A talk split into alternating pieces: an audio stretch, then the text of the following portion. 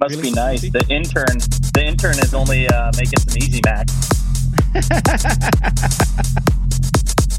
Welcome back to HR Talk with Ricky Baez and JC. Enjoy the show. And welcome back, ladies and gentlemen, to yet another fantastic episode of HR Talk. I'm your co host of the program, sailing us on in from the navigation seat deep into the bowels of the world of human resources with the man, the myth, the legend, the captain of the ship, the guy that will go down, playing the violin. Ladies and gentlemen, please welcome Ricky Baez. Hello, hello. I don't know about going down with this ship playing the vi- the violin. I mean, I'll make sure everybody's off, but I'm right behind them. Just saying. You wouldn't go down with your ship at the end of the day? as long as everybody is out, I'm leaving that damn ship as well. Now, if I leave and my people are still there, yeah, that's a big no no. I'm not doing that crap. But uh, yeah, Understood. yeah I'm not going to keep playing the violin. That's welcome back to yet another fantastic episode of HR Talk. Uh, once again, I'm JC. It's going to be our pleasure to take HR Talk podcasts on the road. We're going to be down in Melbourne, Florida, coming up in April. April, uh, we've got a very special conference down there, the Space Coast HR Conference. We're going to take the program directly to the floor. It's going to be my honor to be back there and suited up, looking a lot better than this that day as the MC of that event. Welcomed back in by that crew. Very fantastic crew helping put that together uh, for the benefit of two SHRM organizations in one place at one time. Space Coast HR Conference. Stop by, check that out online. We'll be talking about that coming up a little bit more momentarily. Right now, at the start of the show, I want to go over to you, Ricky. How you doing? I'm sensing a new a new world of calm on that side of the camera over there, right? a new world of calm. I don't know if it's more of a new world of calm or just a different type of stress. Every Really? week, every year, 52 different kinds of stre- stresses. Yes, sir. Yes, sir. Even when you plan a vacation. And by the way, I, I should say this right now, JC. And I don't think you know this, or even Dave the intern. You're taking a this. cruise. Um, no. Normally, at this time of year, we normally would. Right. Um, no, actually, next week, um, I'm going to be in Tennessee. Oh, I'm going to be in Gatlinburg. Yes, sir. nice. Yes, sir. So we're not going to have a live show next week. We are going to have a pre-recorded show um, that I'm taking. I'm taking my equipment with me because I'm. It- some some friends are coming as well, Yeah, I, and uh, we're. first time hearing this. First you, you're kind of shocking me a little bit right here. Why am I shocking you? Man, we should have had that, that pre-production meeting. I mean, we've got people knocking on the door to be on the show. Truly, we we're we're gonna have to scramble a little bit now to try to see if anyone's available for an interview this week. I'm telling you. What, or or I'm going to be there with uh, the man, the legend, Rollo is coming with us. Oh. uh, him and his family. Yeah, yeah. you know, The- he's he's yet to be on the that. program. He is a fantastic gentleman. It, Huge- it will be huge fan. fantastic if uh, you could secure a very good interview with Mr. Rollo. Is it Well- is it possible? Uh, it, it, it, it, it is very well possible. We got a three story cabin with about 15 rooms for just two families. So we're going to have plenty of time to record and do all kinds of things.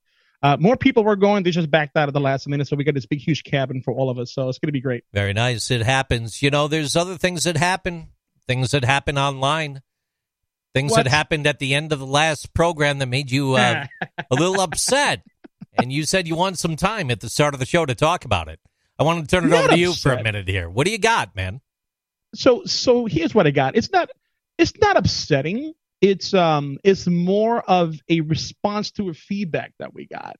Um, I love feedback. Uh, actually, I tell all of my managers, all of my clients, I I I always tell them feedback. Um, if it's done constructively, um, you can actually use that information. It's valuable information. Uh, that way, you can help whatever it is that your your um, um, uh, journey that you're on to help you better in that journey.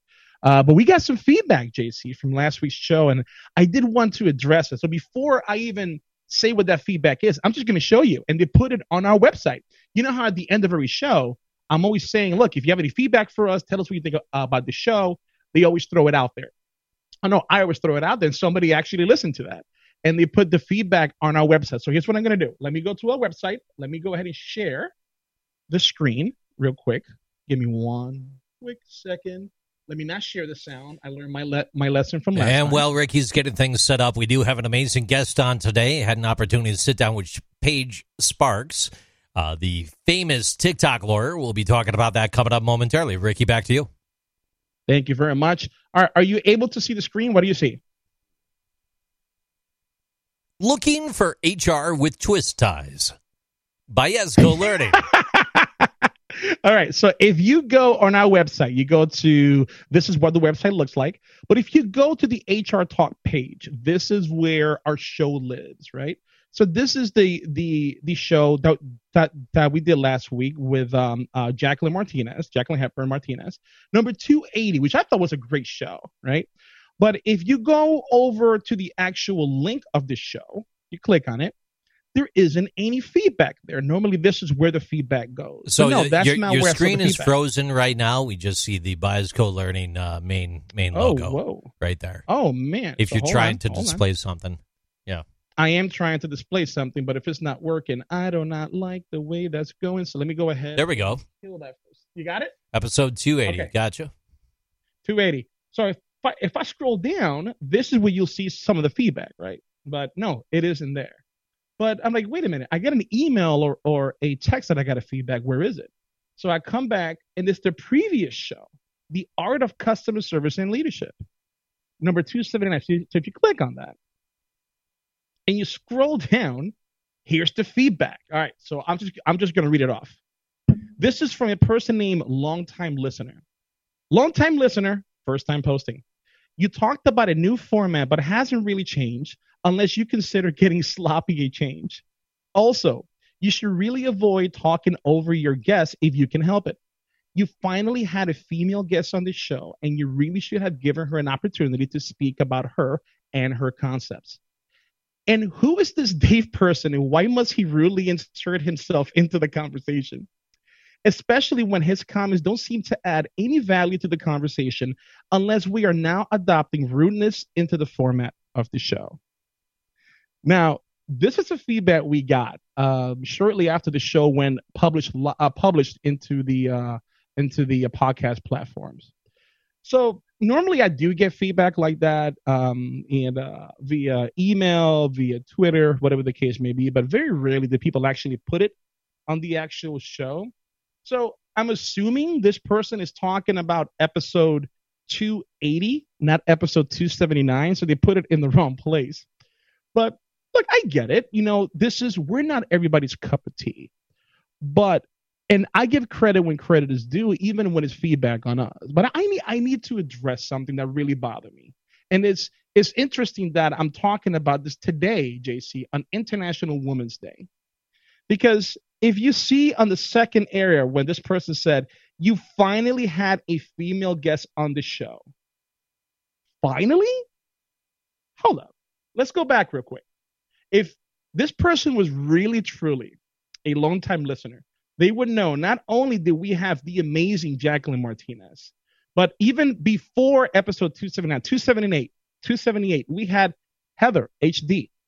Before that, even then, keep going back. We had okay, so we had Tony Reed. That's not a female. That's a guy. Look, we had Jenny Bryant at the end of last year. Even before that, who did we have? JC. We had other female. We had Erin, and then we had the uh, the um, the AVA group. Even before then, we had Amanda. We had Kim. Dude, we've had a lot of females on the show. so the part that I'm uh, I was a little bit taken aback is that this person obviously doesn't listen to the show. To say that we finally had a female guest, I think we've had more female guests than male guests. And again, it, it's feedback is feedback, and we'll take that feedback, right? Um, but to say that we finally had a female on the show, that's the part that kind of took me back. That's the part that I was like, whoa, whoa, whoa, wait a minute. If anything, we need to have more guys in the show because if you keep going back to uh, to all of our shows, we had look, dude, we even had an international uh, Rachel, an international HR expert from Australia, and then we had dude Joe Levine or Levine. I, I forgot how to say her last name. JC, that was yours. Uh, but anyway, we've had quite a few people on the show, and to me, that feedback was, I don't know, a little bit off. But I mean, sloppy. I don't know if we're getting sloppy or not. I I do know there are some times where we don't have um, that um, our, our guests or that much material, and some shows are great, some shows are bad. I get it, right? I'll take that piece, but we have a well versed of guests on the show. We really do, right? So yeah, um, that's what I wanted to say. Uh, JC's giving me the time. Guess you forgot we are live. People can see us. Thank you, JC. Oh no, No, I didn't I Before we move on, Yeah, before yeah, we move can on, move on. Ricky, Yeah. JC, Yeah. um, I, I would like to apologize. Um, in the future, I will make sure that I capitalize the words "the intern," so everyone knows who Dave is. there you go, Dave. That was so rude of you to just jump in like that. I can't believe you just did that. That is messed up, Dave. That's a write up. Uh, oh, that's the that's the second apology of the night. We did after last week's show. Uh, we did talk about using the hand feature, the raised hand feature. Oh, we did, and so we? I, I will make sure to do that. So uh, uh, I will take that constructive criticism as well. There you go, man. There you go. No, but you know what? Honestly, folks, um, I really do appreciate feedback. Please give us that feedback. Um, but I got to tell you, if the feedback is not warranted, I ain't going to push back. And that's me pushing back about us not having female guests on the show or finally having because um, we are really diverse on the show. But everything else, I get it. Roger that. Feedback taken. JC, how did you take it? Well, I'm, you know, I'd love to talk about it more. We are at the 12 minute mark into the show. We've got a uh, 36 minute interview coming up with Paige Sparks, and we will We do. be running out of time on the back end of the program if uh, we don't move forward. Do you Okay. mind? Sure. No, go right ahead. Go Uh, right ahead. constructive criticism, feedback greatly appreciated. And with that being said, as well, we've delayed the start of the female guest today for Ricky's monologue. So, with that being said, please welcome to the program uh, this special interview. All right, ladies and gentlemen, we do have a very special guest on HR Talk today. You know her and love her directly from TikTok, Instagram, and all the other places. We've played her clips on the program numerous times before. Please welcome to the show, Paige Sparks. Hello, thank you for having me. I'm so happy to be on. Listen, it's the least I do for America. Trust me. Anyone that knows knows that's true. So look, it's uh it's been a long journey. It really has, you know, from the first blush that we saw of you on TikTok, um, talking about employment labor issues and concerns and, and thoughts to actually having you on the show today. I, I truly can't thank you enough for your time. Um, with that being said, tell us a little bit about you. Where are you from? What what made you you as as Paige Sparks, the lawyer, where you are today? Sure. So I am from St. Louis, Missouri. I'm a little bit outside of St. Louis, about an hour, and based out of there. And you know what? I'm like the, the I like to call myself like the nicest lawyer people are going to talk to. I'm not I'm not like a normal lawyer. I've had like five jobs working through undergrad, going through law school. I kind of have a chip on my shoulder about everything, which is why I'm a plaintiff lawyer. Like I represent the employee because I've been there. I've been in those shoes. And so I'm a little bit different. I've got a million different side hustles that I like to do and just kind of run around like nuts, do wedding makeup, make wedding cakes occasionally. Like I'm just, I can't sit still. But so I started doing, I actually went to law school because a lot of people told me I wouldn't make it, you know, and I'd work best out of spite. I'm like, all right, I have to prove them wrong. Yeah. So, you know, a lot of students that later, I proved them wrong. And so now I'm practicing in plaintiff law in St. Louis, Missouri. I do mostly employment law. I cover a little bit of criminal things, um, but my passion is truly employment law. All the side hustles. I'm sitting here thinking about over the years Yeah. being being a part time wedding DJ, MC, announcer guy that gets yeah, out there and do I that. remember you said you do that too. Yeah, it's a totally different ball of wax, you know, and it's pretty intense too, especially if you're talking like the wedding makeup and the and the cakes and stuff like that. Like you, you can't you can't Oh, screw yeah. up. It's one and done, you know. Oh well, you can, and they let you know if you do. Yeah, I've I've done wedding makeup with one of my best friends for about ten years, and we've had the whole every experience from the easiest bridal party ever that's like drunk and they don't care about anything, all the way to like we're getting screamed and cussed at by the bride and the mother of the bride, and we're like, okay, we're gonna go now. so you, I'm sure you have been there too. Oh yeah, absolutely, and it, it's that rush though too the the one and done rush. It- th- th- there's got to be an aspect of that that still stays with you till today when we're talking about getting into the courtroom and and you've got that one opportunity to represent the client at the same time, right? Well, you know, it's funny you say that. So kind kind of yeah, and and I'm used to getting I mean, not yelled at. I don't know when I say yelled at, I don't mean like actually screamed at most of the time, but like getting talked to harshly by judges or by clients when things don't go their way or you know, it's kind of that is kind of part of it is I'm used to getting not like a good job, you know, good job answer and having someone who is unhappy with you and how to manage it, especially because most of the time it's out of my control. Well, exactly. You're just doing the best you can. Yeah, most of the time. most of the time, yeah. It, you know, and, and it, here's the funniest thing too: is being a, if you want to be a good trial lawyer, you have to be tired because then you don't react to everything. So, like having the side hustles and running around and working like a dog when you're getting yelled at, you're like, okay, yes, sir, may I have another? Thank you, Your Honor. you just don't care because you're exhausted. But yeah, it does. It, it is kind of similar. And I've had jobs ranging, I've done everything from bartending to wedding cakes. I worked at a gas station for six years, clothing shop, everything. And so it's just funny, like the customer service aspect of it. Like I said, I've been in that person, that employee that I talked to, I've been in their shoes before, most likely. And so it's just kind of funny how I, I'm like, oh, yeah, I know those policies, or, you know, when I talk with them. I like to think that it's easier to talk to me because I because I know what it is to work an overnight shift at a gas station. You know, a lot of people think about moving on in their careers. They think about finally reaching that point where they're in the C-suite. They're they're wearing the suit. They're eating the sushi. They're going golfing. They're doing all those special things, right? And and some people get there without having spent the time in those essential jobs to get the start. They might not have that connection, that relationship with what it takes to get the day to day work done. The fact that you're representing the employee with that heart and understanding of where they're coming from, that's kind of second to none. You put yourself through I school. like the way you just put. I like the way you put that because I like to think of myself that way too. Is obviously it's like if if someone's born with you know, a wealthy family or something like that, they're going to be able to do the same thing I'm going to be able to do. But I think maybe some situations I do have a little more empathy because I've been there. Like, I like the way you put that. Well, thank you so much. Well, it's it's true though, right? The emotional intelligence, the empathy, the connection uh, to to people along the way. It, it, it, all comes down to the journey in your life that you've lived. It, you you made mention about school there and, and getting yourself through school you worked these side hustles to make that happen. There, there wasn't an endowment of millions of dollars bestowed upon you for the hopes of the future, right?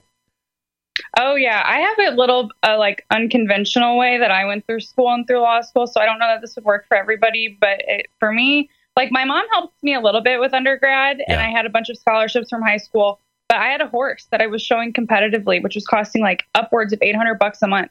So I was working like under undergrad, I was working like three jobs. I was doing showing on the weekends. I was just insane. And I didn't really care so much about school or the grades. I didn't do any like it was really bad. It just kind of came naturally to me, which really ended up being a crutch later and really kicked me in the ass because when I went to law school, you're no longer the smartest person in the room. Right. You're among many and actually probably the dumbest person in the room. I know like practically I am happy to admit I was and so when I went to law school my first semester, I was like, it was hard for me to not have the three jobs and to cut back because that's all I've known. And I tried to do it at the beginning and just totally fell flat on my face and, and was like at the bottom of the curve with the grades of the first semester. And I'm like, all right, I got to reevaluate. I cannot do my old life, my old lifestyle. And so, you know, fortunately, you're allowed to like take a living expense portion of your loan out if you get enough scholarship kind of like gap in there. Yeah. So I so I really buckled down and I'm like, all right, this has got to be my full time job, like law school. And so it was hard for me because of doing those jobs. And I went, I I did it weird. I don't think a lot of people work that way. I I ended up going to undergrad for five years because my classes were spaced out with work and then law school three year program. And so toward the end of law school, I kind of went back to my old habits and started working because then you kind of get the hang of it and the grades really don't matter once you have a job lined up. Your your first year grades are the most important. Then after that they don't really matter. As long as you don't fail out of a class which I, a lot of people will give me flack for saying that but your grades really don't matter in law school. Those connections at the end of the day when you finally find that position when it's either been offered to you or you've networked appropriately or or did your internships or what whatever it may be in your world that you had to do to finally get to that point it changes things right like it's it's that awakening Yeah. that you know that there's more than light at the end of the tunnel you could see your life coming together the coolest thing about the connections that you do make in law school too, which I wish somebody would have someone told me this at the beginning, but I was like, oh yeah, whatever. And I I wish I would have done it because the first day of law school, someone came and spoke and was like, don't make enemies with everybody anyone here. You don't know who's going to be a judge, who's going to be your opposing counsel, who's going to be referring you cases and being income. Like be nice with everyone, be friends with everyone. And by nature, law school is so competitive. They make it cutthroat. They like it that way. And so it, that's not natural. It's like it's natural to be an enemy with everybody while you're going through law school. And so I wish from day one I would have done that a little better. I, I did try to. Once I realized, oh, that person was right, I did try to do that. And it's true. Like I have people refer me cases who I'm friends with. I have even have someone who I didn't get along with who occasionally will like touch in and re- like it's just so that's like a big takeaway. If someone if someone listening to this is wanting to go to law school, don't do what I did and be like, oh, whatever, like it'll all work out. You really do need that network and that community because people refer cases. You might work for them. They might vouch for you. You just never know. when we think about some of these HR people that actually listen to HR talk, not just here within the United States, but also globally, some of them have that those leadership skills already. They might have the backbone in place. They might not be comfortable with where the culture is going, and they feel that they could do a little bit more. There's been some people that have chimed up that listen to this show that say, you know what? I think I know employment labor law good enough right now. I'm going to go back and go to school and get that degree and try the bar exam. And then they try the bar exam. And then they try the bar exam. And then they try the bar exam. it's, it is brutal. It is. I was insane. I mean, nobody talked to me for about three months. I was studying. That's all I did. I was psycho. I'm my own mother quit speaking to me because she'd call. And like in your brain, you're like, every second you don't spend studying, you could fail because you didn't memorize this one thing. Because that's all it is, is basically memorization for the bar exam. And so, like, I mean, I was so stressed out. I lost hair. I was freaking out. There were people puking Oh, wow. on the breaks during the bar exam. I mean, people really truly freak out and for good reason. You know, they they really it's hard. And um people my own mom would call me and be like, Hey, so how's studying going today? I'm like, What do you want? Like, I don't have time for this. And so nobody talked to me that time. Thank God I passed it the first time because I don't know if I could have handled it the second time. it is rough. It is so bad. At some point in the journey here, um, you're you're now established. You're at the you're at the firm that you're with. Uh, do do we say who you're with, or do we leave that off the table? That's up to you. No, that's okay. You can. Um, so I work at Ecker Law Group. It's a smaller St. Louis-based firm. That's we do mostly plaintiff side. We'll do we do anything from personal injury, employment law, like I do, criminal law, and we also do a little like weird areas of like laws that okay. This, so someone brings me a case, and it's not like a clear-cut liability case, but I want to help this person. We have some creative ways, which this might be a good like whole another conversation Yeah. we have some creative ways where we can rope it in under things like the Missouri, um, uh, the MMPA Act, where it's like if it's in commerce, you can still get it in. And so we do weird stuff, which a lot of weird things get referred to us.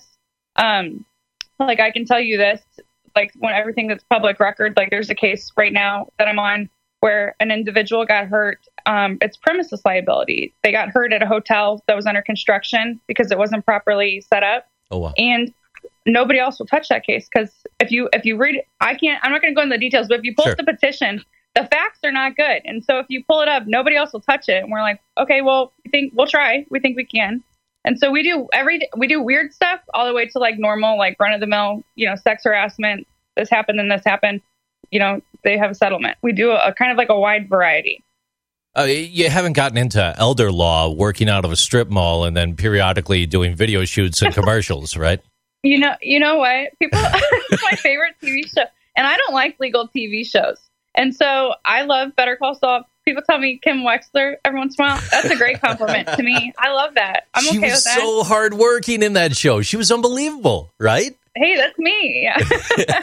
yeah, I haven't seen. that. Don't ruin anything. I haven't seen the whole thing because I kind of like only watched the first two or three seasons, I think. Okay. But yeah, I love that. I do love that show. But I love Better Call Saul. And you know, um, I don't like a lot of legal shows. I feel like they're not really realistic because it's drama and it's fun and like my normal life is boring, you know.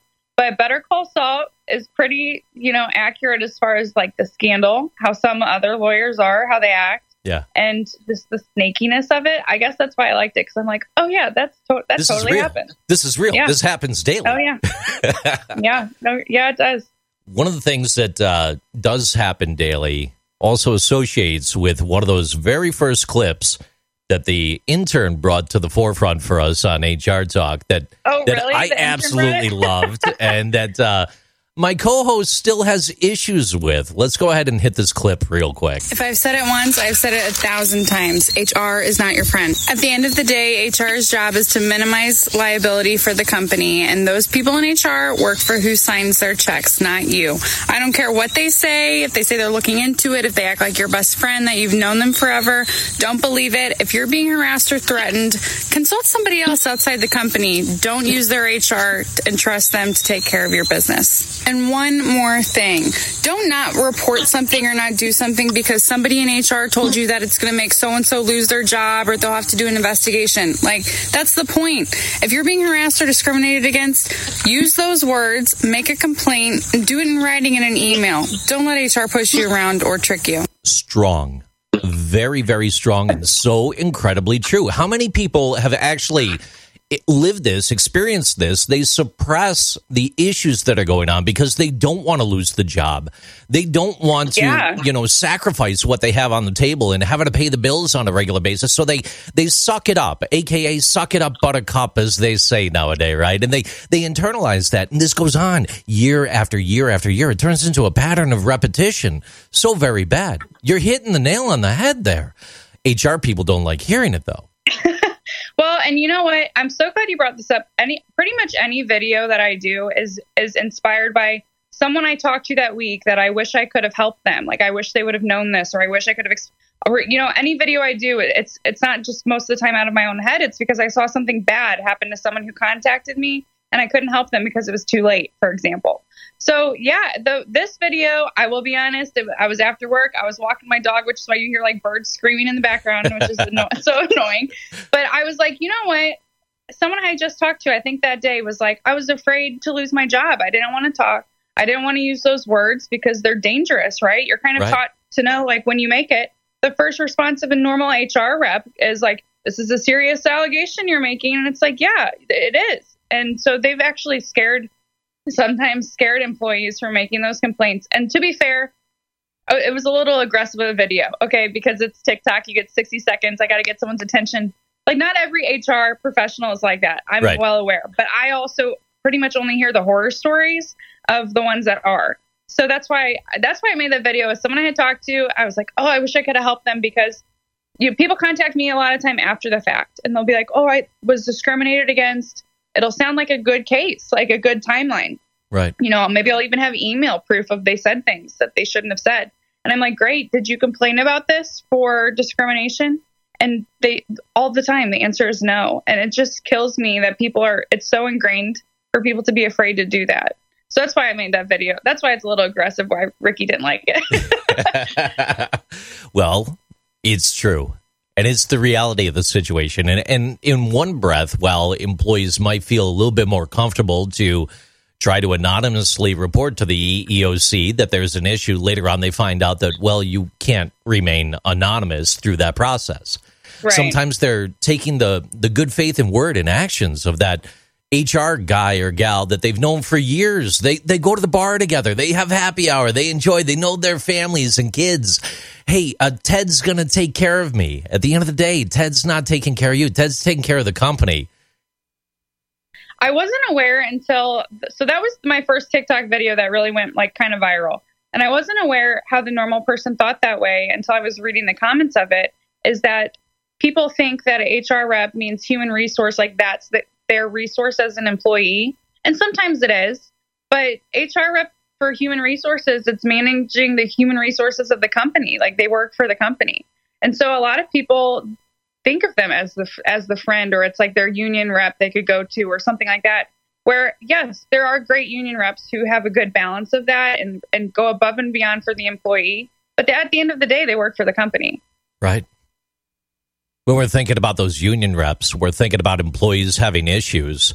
if an employee is putting all their eggs in the basket of turning to that union representative and maybe not reaching out to an independent legal counsel such as yourself, could they also be putting themselves at risk moving forward with a potential claim?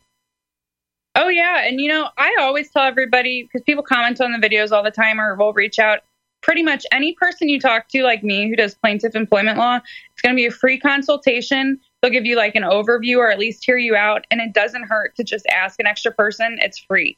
So yeah, go to your union rep, go through the process you're supposed to be doing at your company, whatever's in their policy and procedure for grievances, that kind of thing. But it costs you nothing to just get an attorney on the loop just for you to know and have kind of in your back pocket in case something goes sideways. Because I would tell you, there are some times where I will basically ghost write a complaint for somebody who hires me because they're going through certain kind of harassment or discrimination, and the union part doesn't keep up. And our track goes much faster, and I was able to help because we still got that complaint in. It, it never hurts to to kind of do the front work to protect yourself more. Yeah, but lawyers are too expensive. No one can afford a lawyer. We just listen to them on TikTok, right? Right, right. Yeah, but that's what people don't know. It's not not for employment stuff. So anything with plaintiff is going to be on a contingency fee basis, which means you pay nothing up front. You only have to pay if you if you recover through through the benefits of that. And so no, it doesn't cost anything to have that initial conversation. I spend the majority of my week having free conversations with people evaluating whether I can help them or not, or if they have a case or not. And so, no, it doesn't cost anything to find that out. We've had employment labor attorneys on before, but those that predominantly represent the employers, this is a blessed opportunity having someone that actually represents the employee on. I'm not going to drive too hard on some of these issues, but I do have a key question for you here. At what point did you say TikTok makes sense? let me start putting some videos on TikTok about this industry and start to raise awareness? You know, okay, that's a loaded question because I got so much hell for when I started doing TikToks. Lawyers do not like the whole TikTok thing.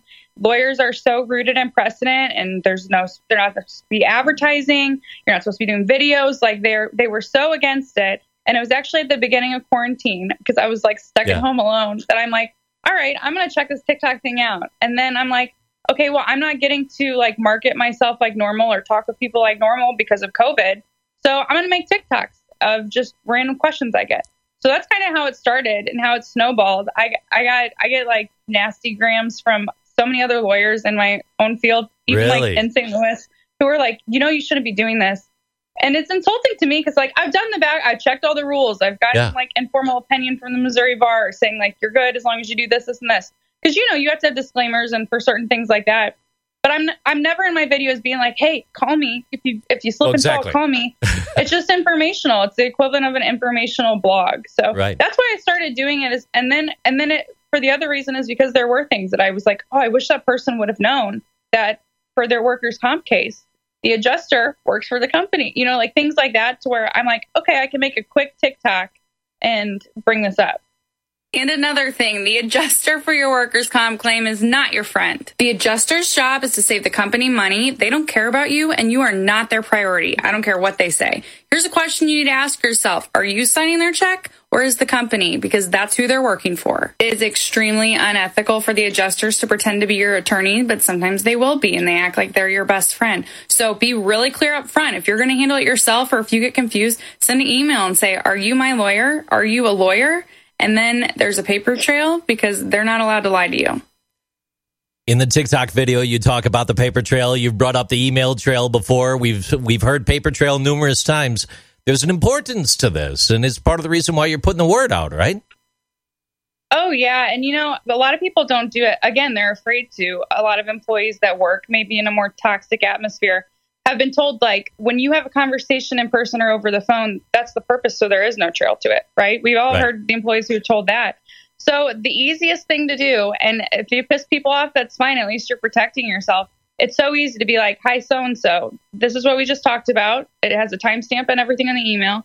This is what my understanding of what we just talked about. X, Y, Z. Please let me know if nothing if that's incorrect. Thank you." Because now, two years from now, when someone like me is litigating the case, we're not having to play he said, she said if that person responded to the email or if they never did. At least we have some kind of guidance. And so, yeah, I, I wish people would really lock in the emails more. But again, I know that's one thing that some of them are told not to do. Specifically, don't do that. You talked about two years later. Are there statutes of limitations on some things? If if you've been Oh yeah. you you've been hurt and offended or discriminated against or whatever the case may be for the past decade, but it started 10 years ago and you do have formal proof of things over the past 10 years. But the past two or three have been kind of okay and now it's starting to ramp up again. Pointless to reach out? No, not pointless to reach out. I don't think it's ever pointless to reach out. Again, it's free. Just to like go ahead and waste my time and call me, and I'll tell you yes or no. Like it's free to it's free to check on it. The worst case scenario, there's nothing I can do, and now you know. But for I can only speak to the Missouri statute of limitations for this, Yeah. of course. But so for employment matters here, you have 180 days to file a charge of discrimination or make a claim under the local Commission of Human Rights, the Missouri Commission of Human Rights, and then you have almost almost a year. Actually, it's like 300 days under the EEOC. However, once that's pending, you then have another statute of limitations, a two-year one from the from the act of discrimination that's still going. So you have like many deadlines running at once, which is why it's tricky to handle it on your own because the EEOC is not very timely. They're backed up and underfunded. And so say you file your charge within time and then you just never check on it. And now you didn't get your notice of right to sue in time and now you can't file your lawsuit. I mean, that could theoretically happen. But there are a bunch of deadlines for it. Now, the question you asked about if it's going on for 10 years, there is in Missouri, you can argue continuing action theory. I think it might be a stretch if it's over 10 years, like, because we always think of like what this will look like to a jury. Right. I was telling a jury, like, yeah, Joe Smith put up the, with this for 10 years, but it's really bad. It's hard to, harder to sell that the longer it goes on. That's not impossible. And I don't mean to be discouraging. It's just, if it's going on that long, you need to check in with a professional who can help you kind of anchor it to a certain time, make that complaint. And now we look at moving forward. There was that uh, one case going back uh, to Ohio with UPS. UPS just got um, got sued over the past year or so for a discrimination issue, and it came from some of the drivers, uh, racial discrimination issue. But they were mapping it back, saying, "Yeah, this happened over a very long span of time." Then further narrowly refined it to be well over the past couple years, and then further even more narrowly refined and defined it to be the specific instance that happened within just the last year. So some of that stuff just could be helping make that case, but like you said, there Right. there might be a little bit of roll off there at the end of the day when it comes to the perception of things, right? And so for the cases like that, we like to do it that way as lawyers because we want to use all of this stuff that's been going on for years, but a lot of it's not timely and can be kept out of evidence ultimately because of that.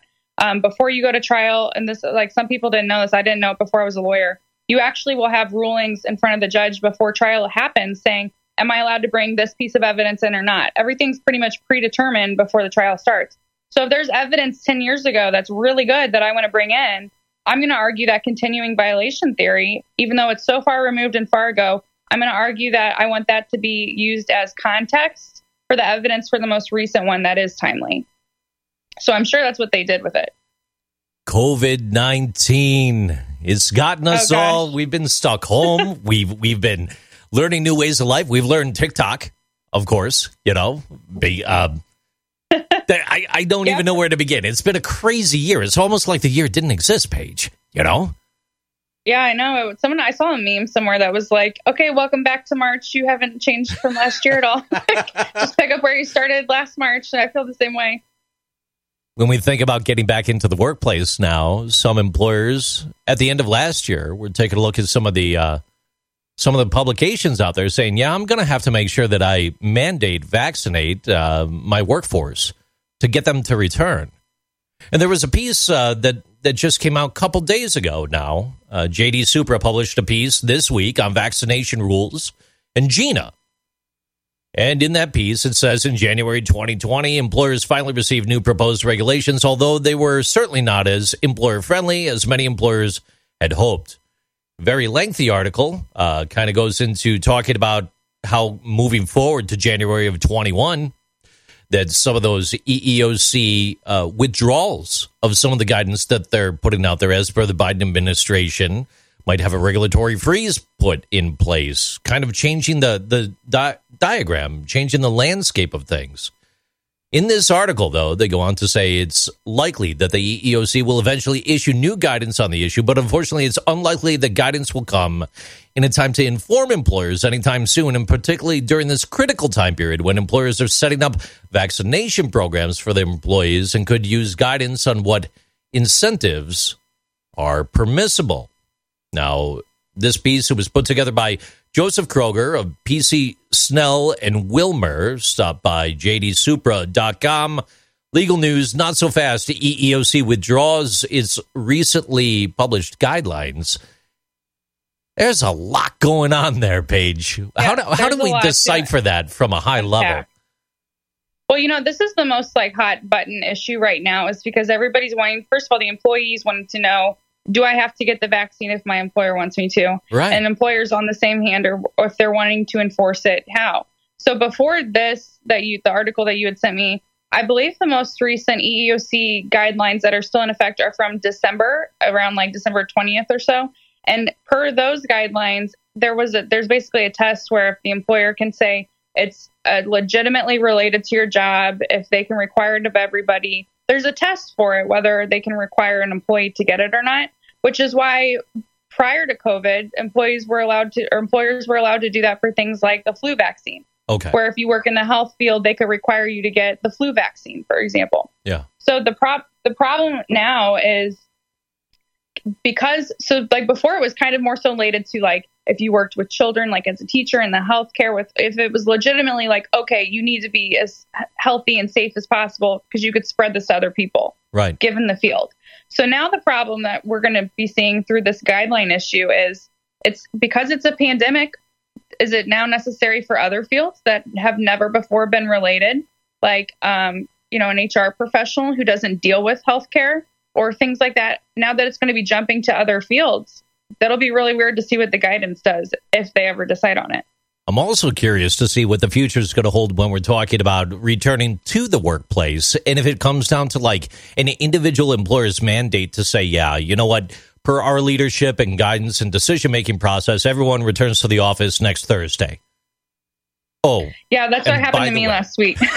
that's what happened to me last week. But yeah, it is it is going to it's hard because there's a lot of cases that are people that I'm getting calls for right now who are in that same situation and they're not able to come back or ready to come back because they have a legitimate health condition or concern and things like that. And so one of the things they can ask for if they're not ready to return would be a reasonable accommodation to continue working from home or to work in a like sequestered place at their office. The problem is is they don't get to pick their accommodation. They can just request it. And so I've been getting, I mean, probably like 10 conversations a day of yeah. this actual conversation to where they're like, well, I still want to work at home because I have really bad, you know, asthma and all this other things, and I if I can't get a respiratory issue. Right. Which I'm like, yeah, I get it. That makes sense. But if, if your employer doesn't have to do that particular accommodation, they could say, no, you have to come to work, and we're giving you an N95 mask, and they can do that. And from there, there's no option. That's it. Well, well, yeah. I mean, you they you don't get to you can request your accommodation, but you don't get to pick them. So what I tell people is, you know, abide with what your employer says. If you want to keep your job, you've got to do that. But the thing that we always want to be careful and we want to look at is if if there are further complications related to a disability, like if this accommodation isn't good enough, we want to document it through that email paper trail that we were talking about with right. reasons why. And then if you start getting negative or adverse treatment after asking for the accommodations, we want to keep track of that because now we'll be looking at possible discrimination. But yeah, for the most part, your employer picks the accommodations after you request them. You can suggest them, but you don't get to pick. Ultimately, at the end of the day, this is just two people talking on a podcast. This is not official legal advice, right? Is just absolutely not legal advice. this is just conversation and informational only, just like I say in all my TikToks. Every state's different, so you really do need to check with a local lawyer if you have any questions because they all vary. Talking about ways that people could reach you, though, and just for disclaimer, we're not saying reach you in the office at your telephone number there, but you could be found on social media for further entertainment purposes and informational oh, yeah. needs, you, right? If you want to go see people fight on my TikTok comments, I'm on TikTok as Lawyer Paige. It's just lawyer, and my name's P A I G E. And then on Instagram, I put I try not to post so much funny or like more funny stuff on Instagram, not so much legal stuff to make me feel seem like a human, you know, Right. on Instagram. And so my Instagram is underscore Paige Sparks. That's your real name too, right? That is my real name. Yeah. You want to know something funny? Tell me. Um, I really like my name, but my so a lot of lawyers when they switch over, they start going by professionally like their middle initial. You know, I think it's kind of like I, I won't even get to it, but I didn't. I chose not to do that for a variety of reasons because, and then the big, biggest one is my parents named me Paige Michelle Sparks. So signing all my legal documents as PMS. So anyway, I do not go by Paige and Sparks. I go by Paige Sparks. I mean, it could be worse, but I was like, thanks, mom and dad. Thanks. you brought the joke to the table. I just laughed along with you. I'm I not know. laughing at you. I'm with you on No, this no, no. humor. I brought it up. I brought it up. You would have never known. I, it is funny. It is funny when. So sometimes that's how we'll Guys, don't like, make her who- mad. Don't upset her. Hey, my name speaks for itself. Yeah. and what's funny is sometimes that's how we'll sign off on who like last read the document, you know. Yeah. And I'm like, come on, like, come on, right? PMS read this. If you have It any any thoughts of, of wisdom or advice to HR people that are hearing you on this program today, what would you tell them? Oh, that's a tough one because normally I don't talk to the HR person. Um, what I can say, okay, I know this contradicts what I told the employee, but if I was at if I was an HR person, I really can like nail them to the wall on their emails. HR people like to spell every single like reprimand out in email and be very specific. And while that's great, and I know why it's required, it's you know keep track of things or whatever. I'll just leave that food for thought. Is sometimes less is more, and like I can do a lot of damage with a really detailed email from an HR rep, especially one that doesn't know the law and might accidentally say like, "This is the reason we wrote you up," and it's like just what I need, and they put it in writing. So I know that contradicts what I said before, but you know, putting on my HR hat, No, that's, fine. Less is more. It's it's policy and culture at the end of the day, and there's so many people that still live and exist in a culture of fear rather than live and exist in a culture of trust. And due to that, this is why we live Yeah. and work and operate in this this weird world that we're in right now, where some people do need to seek legal guidance, and where other people are very comfortable in just telling. Uh, Telling their employee to piss off or swear at them on a regular basis, day to day, which I guess legally they can to a degree, but uh, Oh, sure, you can. It's just what happens to you after that. You know, that'll be that'll be maybe a story one time. Is I did do that once when I was working. it did not end well for me. what happened? What happened? oh, that's a long story. Uh, it's a long Do you wanna go there or no? actually maybe another time. It's really funny though. I will tell you another time. okay, deal. Well, look, it's been a pleasure having you on. Uh, you know, it's only a quick glimpse for these past half hour or so together, but it truly has been a pleasure. I can't thank you enough for being here on HR Talk. And once again, ladies and gentlemen, stop by TikTok. That's Lawyer Paige, correct? Mm, yep. And over on Instagram, underscore, Uh, underscore Paige, Paige, sparks. Yeah. Yeah, there's some really good horse videos on there if you want to see my horse do tricks. Big fan of the horse doing tricks. Ladies and gentlemen, Paige Sparks. Take care. All right. Can you hear me? Yeah, perfect. All right. Well, I was trying to go back in there as soon as I heard something that I wanted to really jump in on. Uh, really couldn't get to do it. What happened, JC? Did you get some food or something? Oh yeah, while the uh, while the interview was planned, I went I uh, I grabbed some chicken wings. Yeah, Yeah. absolutely did. Because I'm like JC, JC, and nothing. All I heard was Hey. crunching and the I'll- souls I'll of a bunch of chickens screaming Uh, out loud. When you're thinking about like the one person that watched it live on your Facebook stream, don't worry about it. It didn't come out No, on the I recording. worry about those all good. people. I worry about those people, even if it's one person, JC. No, but you know what though? It, it's uh that was an awesome interview, and I would love for her to come on the show live, right? Uh, because she has some gold nuggets here, and something I do want to address that she said that really uh it made me chuckle a little bit. It's it's more towards the uh towards the end of it. She said less is more. She normally talks to the employees, right? To the plaintiffs, I guess depends how you look at it. So normally she defends the employees from the employers, right? And I get I get what she's saying that the less you put in an email in general, I guess the better. And I guess my my thing for that is is that that's a great idea if the HR person does not know what they're doing. So I agree. If the HR person is a little bit uneasy with the law, is a little bit uneasy with everything else happening, then yeah, the less they put on there, the better. But then again, if you're an HR director or the VP of HR and you have to tell your employees that in HR, you have to tell them, hey, less is better, then you as a leader don't have that much um, uh, uh, uh, um, I don't want to say effort. You don't have that much confidence in the skill level of your team. Instead of telling them less is more, how about you train them and you and you and you uh, uh, send them to classes, buy them classes um, to get them up to speed. That way, you don't have to say less is more, because at the end of the day, the more you detailed, especially if it comes down to an investigation, the better it is for you as an organization if you're doing the right thing. Again, that's up to the leader of that HR organization. The other thing that I want to address that that uh that she said that she is spot on on is that in law school, your first year law school, yes, your grades matter. Anything after that, they don't. And that is interesting to hear her say that because she's not wrong. She's not wrong. As long as you don't fail, you're good, right? Now, maybe 20, 30 years ago, um, uh, grade, uh, the the GPA mattered. These days, not as much, right? Because again, at the end of the day, if you think about it, um, they're all standardized tests. Everybody learns and thinks differently. But uh, I thought that was really awesome that she put that out there because yeah, she might catch some flack from her colleagues or even from people from school. But speaking from a professor right here, it's kind of true, right?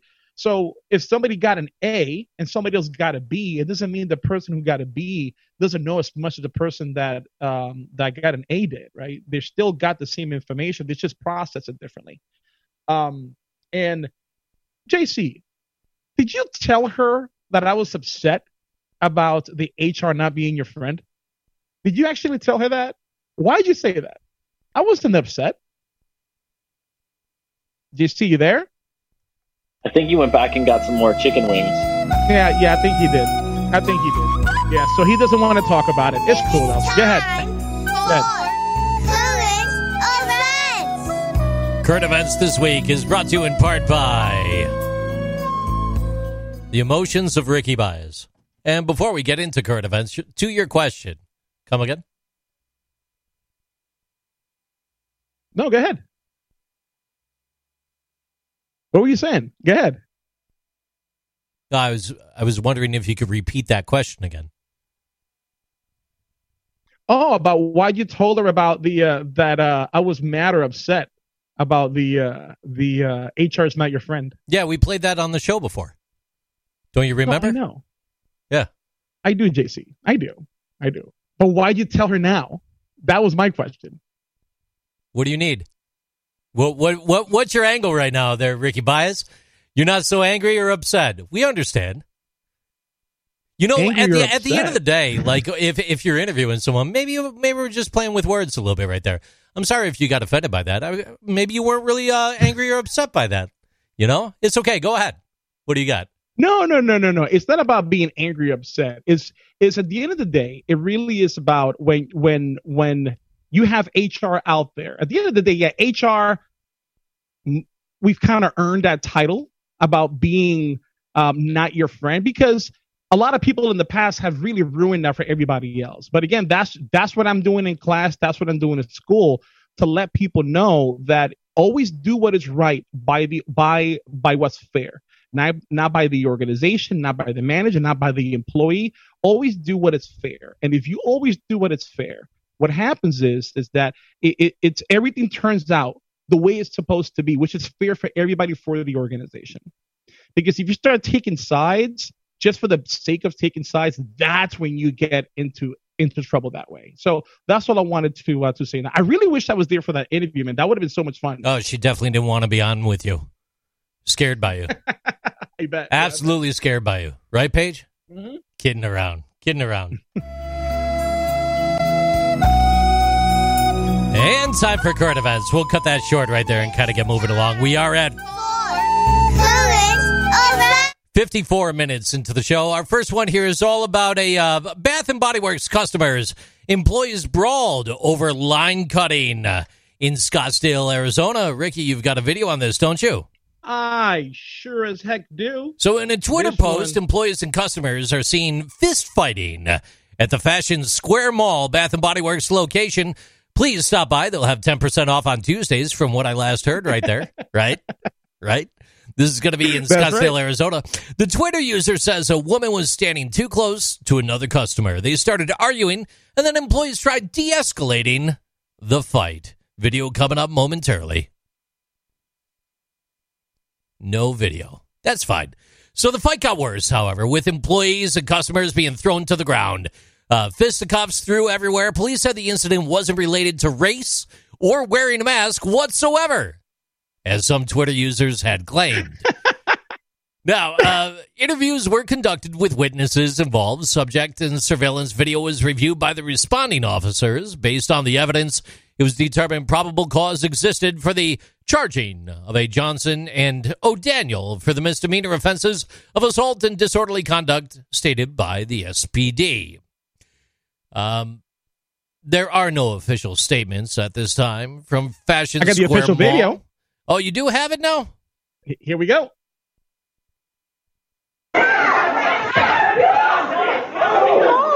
So, if you couldn't tell, uh, everything that I just read was meant to be a little bit of a voiceover for the video here. Anyone that's catching the live feed right now, you're seeing that video take place of the fight at Bath and Body Works.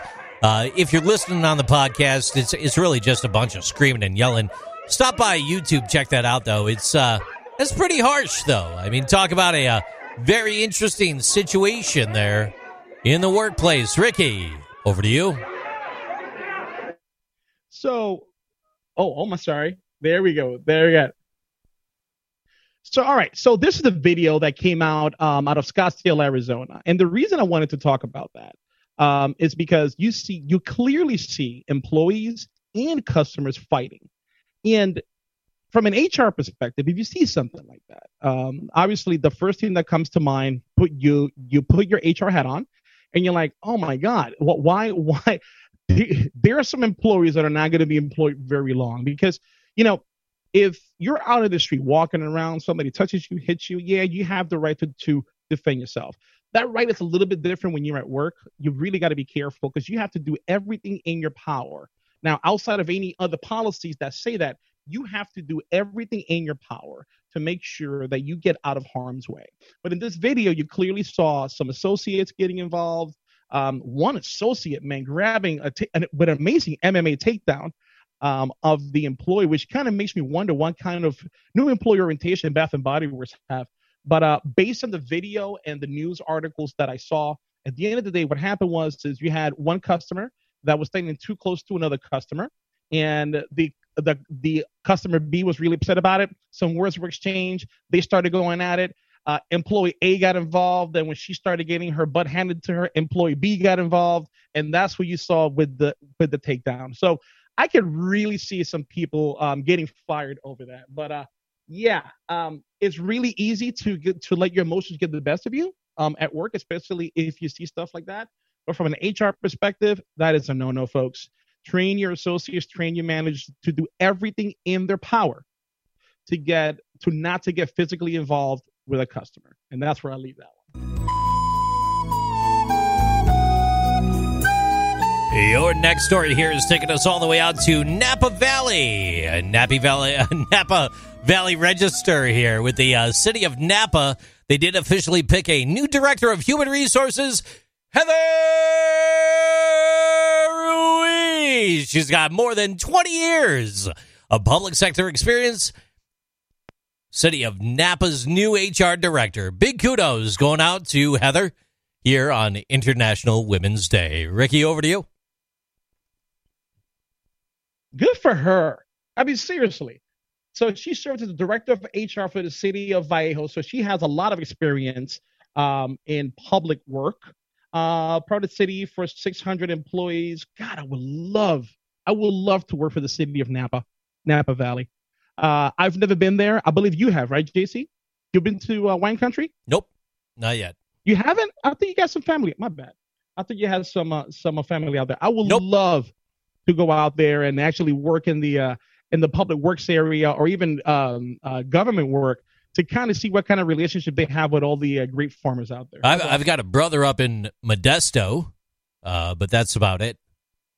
yeah, yeah, but he does uh, what walnuts, almonds. What kind of Almonds. farming does he? He's do? an almond farmer. almonds. And Yeah. got it, got it. Almond farmer. That's we got to get him on again.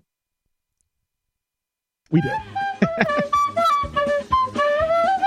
It's time for Florida Man Stories. Your first story is coming to us from WFLA.com, brought to us in part by Dave the Intern. St. Pete woman refused to wear a mask at a motel, threatened to beat up officers. According to deputies, the woman was refusing to wear a mask inside the Charlotte County motel and told the deputies who were arresting her to look her up because she's battered an officer before and would gladly do it again, according to the police report. Online jail records show that the woman was charged with resisting arrest in 2014. According to the arrest report, Simpson was seen riding shotgun in a vehicle with a bottle of vodka. She allegedly tried to bite, scratch, and kick the troopers who detained her. She was arrested Tuesday for trespass, failure to leave property upon order by the owner, and resisting an officer without violence. She was released on $2,500 bond. Over to you. a year later. A year. When are people going to realize you just wear a mask? I mean, seriously, just just wear a mask. And I don't know what part of that person's rationale did they think they're going to get a positive response from telling, "Look me up. I beat one of you guys before." I just don't know what that means. And if you put it out there, also, again, from an HR perspective, you see that person uh, in your interview process later on in the state of Florida. Yeah, we ain't gonna hire you. We're not. Not if you're going to throw down to the police. I don't want you to throw down on our customers. Sorry, not going to happen. Digitally preserved. Stories. Your next story right here. Brought to us in part by spiritual advisor Randy. This is from clickorlando.com. Driver ticketed for swerving to avoid a falling couch on the Florida interstate. And the trooper did deliver a ticket to the victims in the hospital. This came to us out of Fort Lauderdale, Florida. A couple driving home from Florida flipped and wrecked their car while swerving to avoid a couch that fell off of a truck. And though both escaped serious injury, there was no avoiding a $166 traffic ticket dropped off at the hospital where they were being treated for their injuries. Jake Singer told the South Florida Sun Sentinel that his girlfriend was driving February 20th on I 95 as they returned to Washington, D.C. after a month long visit with family in Boca Raton. His girlfriend immediately swerved as fast as possible to avoid the falling couch on the Florida interstate. And then their 2006 Corolla struck the median. It flipped, and the truck kept going. The car was totaled. Both were taken to the hospital in ambulances. He said they're lucky to have survived. But then, a Florida Highway Patrol trooper showed up at the hospital to deliver the traffic ticket for failing to drive in a single lane. According to the crash report, quote, he gave us a ticket for basically swerving lanes while trying to avoid a couch that was flying at us off the back of a truck in the state of Florida. That is correct, according to the trooper. Florida Highway Patrol spokesman Lieutenant Yanko Reyes told the ClickOrlando.com newspaper, Well, it's a tough break for the couple. Troopers have discretion when issuing traffic citations. He added that drivers are supposed to maintain control of their vehicle at all times. You you have to look at the total uh, the totality of the circumstances, according to Reyes. Remember, in Florida, it's recommended to have at least a two vehicle length between your vehicle and the vehicles in Wow, front of you. Ricky Baez, over to you. And uh, Dave the intern, let's bring him on here too. Yeah, Come yeah, on, yeah. You've been bring in quiet during our current event segment. Feel free to chime in, guys. Over to you. So, I mean, Dave is a resident of the beautiful Sunshine State, as I as am I. Um, so at the end of the day, they're not even going to try to find who who uh, who did a crappy job of securing the couch at the back of a truck that fell off and caused them to swerve. They're just going to go for the easy fish, for the easy prey, the people who can't go nowhere, who are at the hospital, and then give them that ticket. That's pretty crappy. Dave, what do you think? I'm intrigued about the couch. Aren't you looking for a couch? We should go over there and find it. Didn't you say that she was looking for a couch for your for your back porch? You there? I think he's talking. We just can't hear him. I hear something. There you go. Yeah, there you go. Quotes let you see life from another perspective. They can expand the mind and awareness. These are inspirational quotes. Miss Cookie Bye.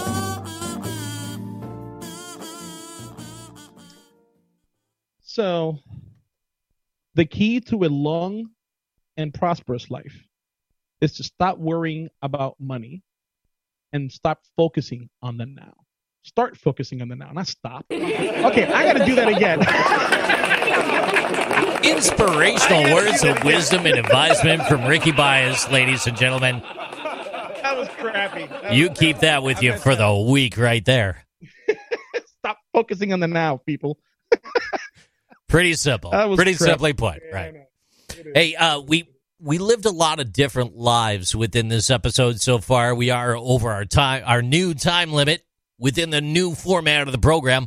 But with that being said, we do still have time for final thoughts. Going around the room, I'd like to please welcome to the microphone and screen Dave the intern for his final thoughts on the show today.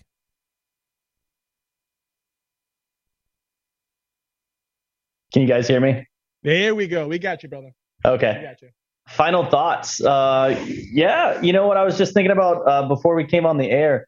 Um, you know, through the last year, a lot of people have struggled with many things, and uh, it's really easy to think of the negative throughout our week. And uh, I, I'd like to uh, challenge everybody to think of, of one thing that uh, they're glad for happening or a person that they're glad for this past week and uh, post it on, on the site, on the Facebook page. For me, you guys know Tara the Wonder Dog. Hey, she's been around for 15 years now. Wow. And so uh, I'm pretty Wow. Pretty happy that she is 15 years old. And the other thing I got from this past week was I had the opportunity Saturday night to do some volunteer work, and uh, I really didn't know what I was getting myself into. It was some security detail for a uh, festival. It, it was pretty easy, um, but it was just really nice to be able to give back to the community for a few hours and uh, talk to people and and point them in the right direction to make sure everybody's safe and, and having a good time. And uh, so it just felt really good to be able to give back for a little bit. So that's two things that happened this week for me that uh, I'm pretty thankful for. And what about your final thoughts on the show today? Uh, with some of the things that Laura Paige had to say, or or maybe Ricky addressing the the comments that viciously attacked you at the start of the show. I was trying to go a more inspirational route uh, so that it seemed like I had something worthwhile to say. Right, right. Here you are Thanks for- trying to be positive, bro. my- Right? no, what do you think about that thing? Just stir in the pot. And what about the terrible stuff? Let's get into that, Dave. Hey, no, yeah. So back uh, back to Lawyer Paige. Um, I thought it was really interesting when she was talking about the less is more. Uh, I did put my hand up to uh, chime in at that time, but you know I was I was ignored.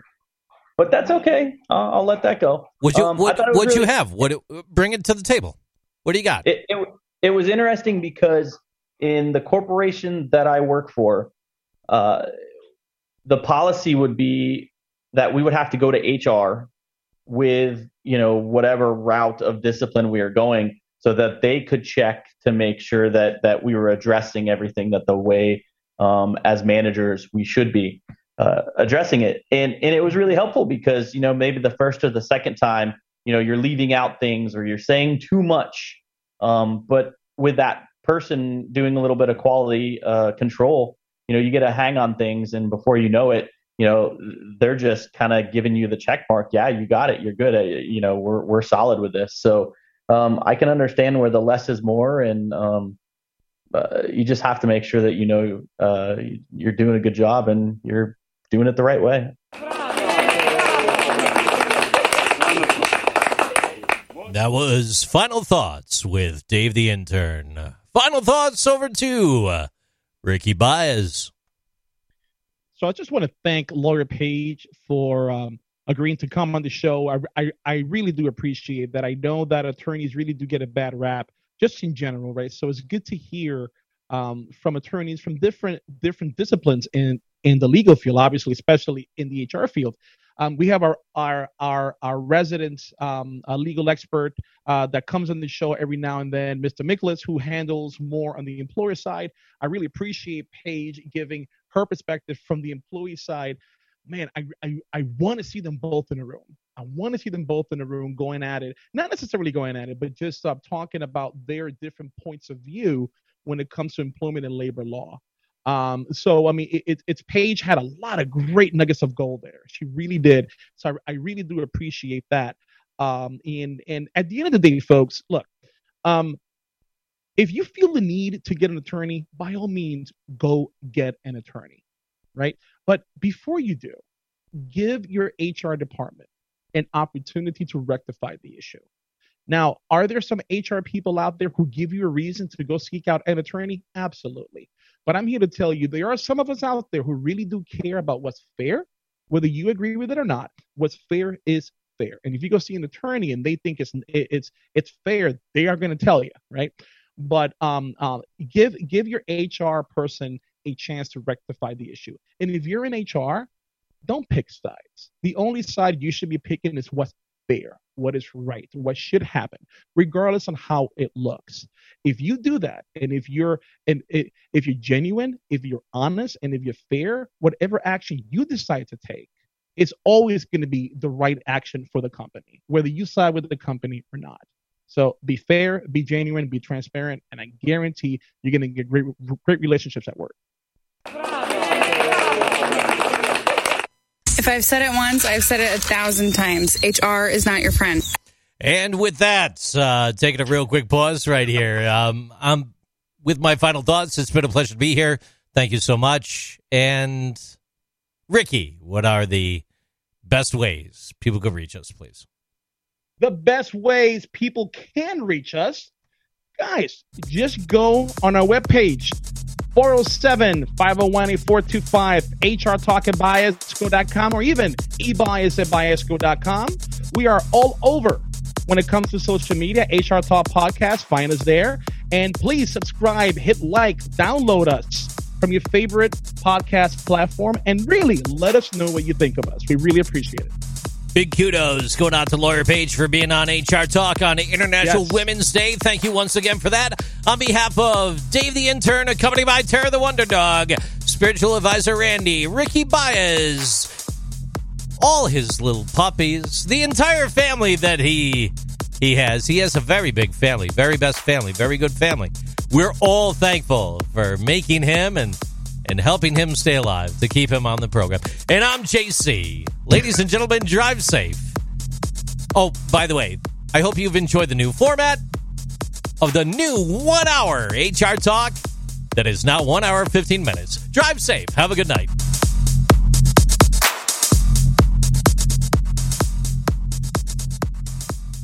I want some wings.